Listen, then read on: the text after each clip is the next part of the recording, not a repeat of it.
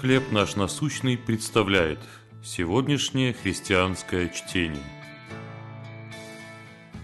Как великий учитель. Евангелие от Луки, 6 глава, 40 стих. Ученик не бывает выше своего учителя, но усовершенствовавшись, будет всякий, как учитель его.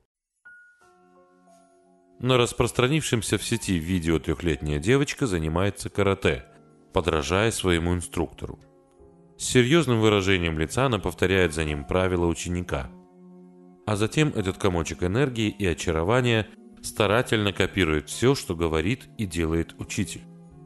Конечно, она еще ребенок, но ее усердию можно позавидовать.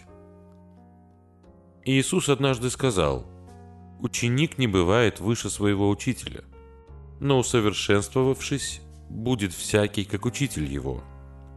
Он говорил ученикам, что подражать ему значит быть щедрыми, заботливыми и не судить других.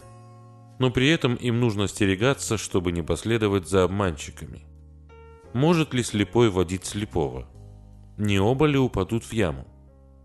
Такими слепыми вождями были жестокосердные фарисеи, направлявшие людей в погибель.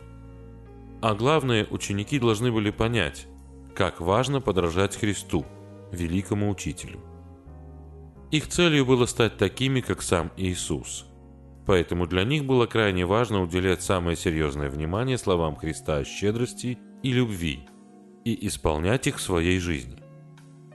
Сегодня его ученики мы, верующие.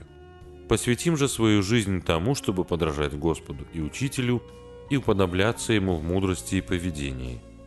Только Он может помочь нам отразить Его щедрый любящий характер. Какой стороне характера Христа вы стараетесь подражать в последнее время? Когда вам бывает особенно трудно подражать вашему учителю? Господь Иисус, мой великий учитель, я хочу, чтобы моя дисциплина и внимательность были достойны Тебя. Помоги мне.